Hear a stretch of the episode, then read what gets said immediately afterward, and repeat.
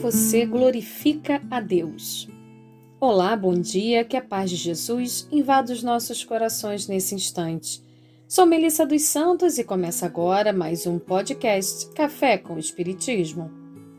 Hoje vamos à segunda lição de Meimei, da segunda parte do livro Pai Nosso, na qual nossa querida benfeitora nos esclarece através de histórias e reflexões o que Jesus quis nos dizer quando falou: Santificado seja o vosso nome na oração do Pai Nosso. E Meimei hoje vai nos trazer uma historinha cheia de significados. O título é Glorificando o Santo Nome.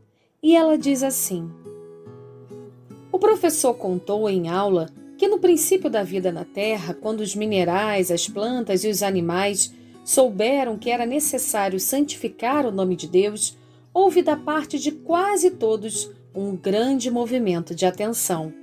Certas pedras começaram a produzir diamantes e outras revelaram ouro e gemas preciosas. As árvores mais nobres começaram a dar frutos.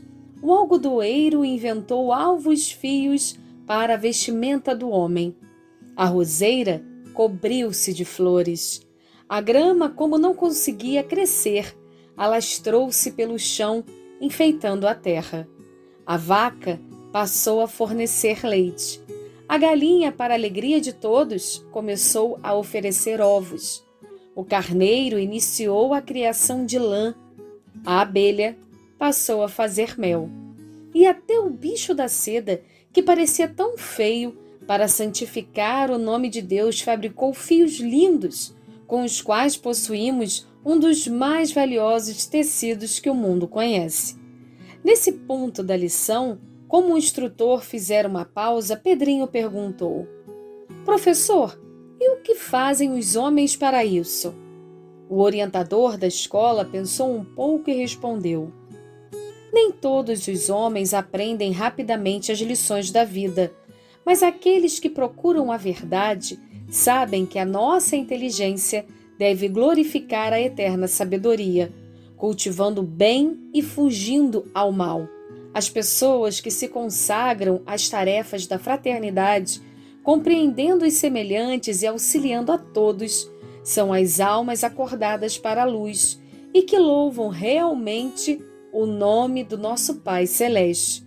E concluindo, afirmou: O Senhor deseja a felicidade de todos e por isso todos aqueles que colaboram pelo bem-estar dos outros são os que santificam na terra a sua divina bondade.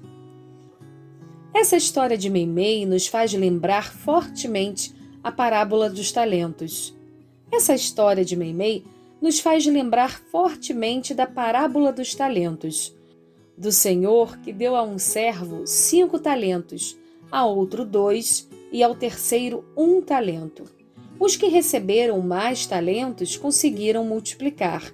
Aquele que só recebeu um talento enterrou e não soube aproveitar. O Senhor tinha confiado a ele o talento e o servo não soube glorificar, prestar homenagem, exaltar.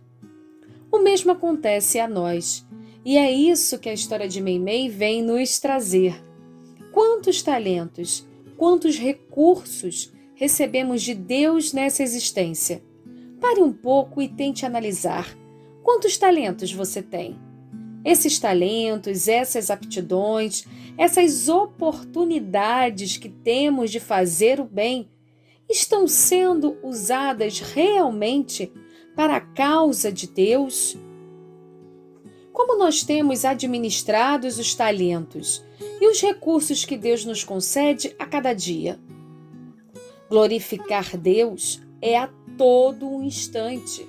Ao cuidarmos de nós mesmos, do nosso corpo, da nossa alimentação, da nossa mente, ao mantermos pensamentos positivos na prece, na conexão que fazemos com a espiritualidade que nos ampara ao zelarmos pela nossa família, pelos nossos cônjuges, pais, filhos, ao pensarmos em nossa sociedade, no nosso próximo, naquele irmão mais necessitado, seja de um prato de comida, de dinheiro ou de atenção, ao cuidarmos e zelarmos pelo bem coletivo, pela natureza, pelos nossos irmãos animais.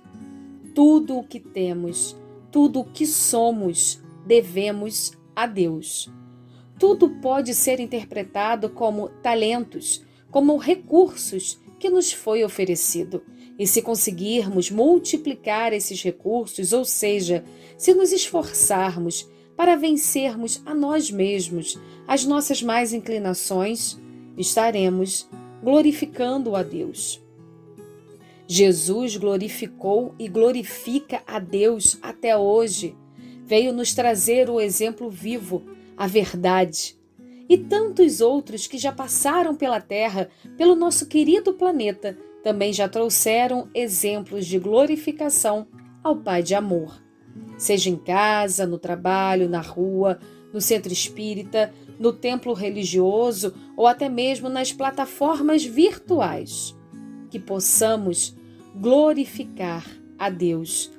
Ou, como disse Meimei no final da história, aqueles que procuram a verdade sabem que a nossa inteligência deve glorificar a eterna sabedoria, cultivando o bem e fugindo ao mal. As pessoas que se consagram às tarefas da fraternidade, compreendendo os semelhantes e auxiliando a todos, são as almas acordadas para a luz que louvam realmente o nome de nosso Pai Celeste. Que possamos estar acordados para a luz, que possamos ser aqueles servos que conseguem diariamente multiplicar os talentos divinos, sendo pontinhos de luz onde Deus ali nos colocou. Muita paz, muita ação no bem e até o próximo podcast Café com Espiritismo.